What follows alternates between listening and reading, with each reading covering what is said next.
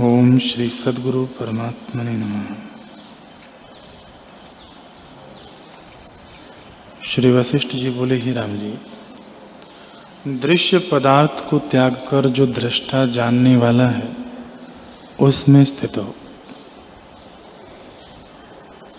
इंद्रियाँ तो अपने अपने विषय को ग्रहण करती हैं, उनकी ओर तुम भावना मत करो कि यह सुंदर रूप है और इसकी प्रतीति हो।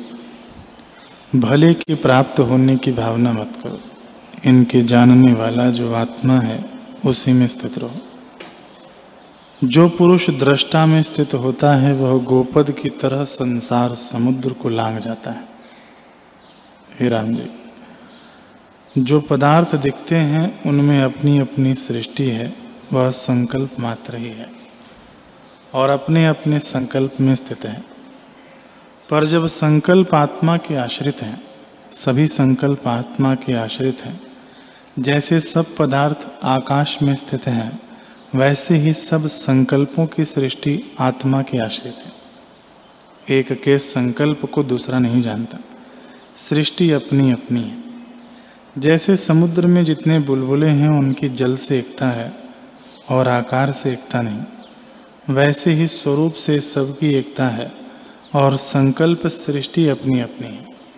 जो पुरुष ऐसे सोचता है कि मैं उसकी सृष्टि को जानूं, तब जानता है। तो हे राम जी, आत्मा कल्प वृक्ष है। उसमें जैसी कोई भावना करता है, वैसी ही सिद्धि होती है। जब ऐसी ही भावना करके जीव स्वरूप में लगता है कि सब सृष्टि मुझे भाषित हो तो भावना से वह भाषित होती है। हे राम जी जब स्वरूप का प्रमाद होता है, तब चित्त रूपी दैत्य प्रसन्न होता है कि यह मेरा आहार हुआ और मैं इसको भोजन करूँगा। जो पुरुष चित्त के वश हुआ है और जिसको स्वरूप की भावना नहीं हुई, उसे चित्त रूपी दैत्य जन्म रूपी वन में लिए फिरता है।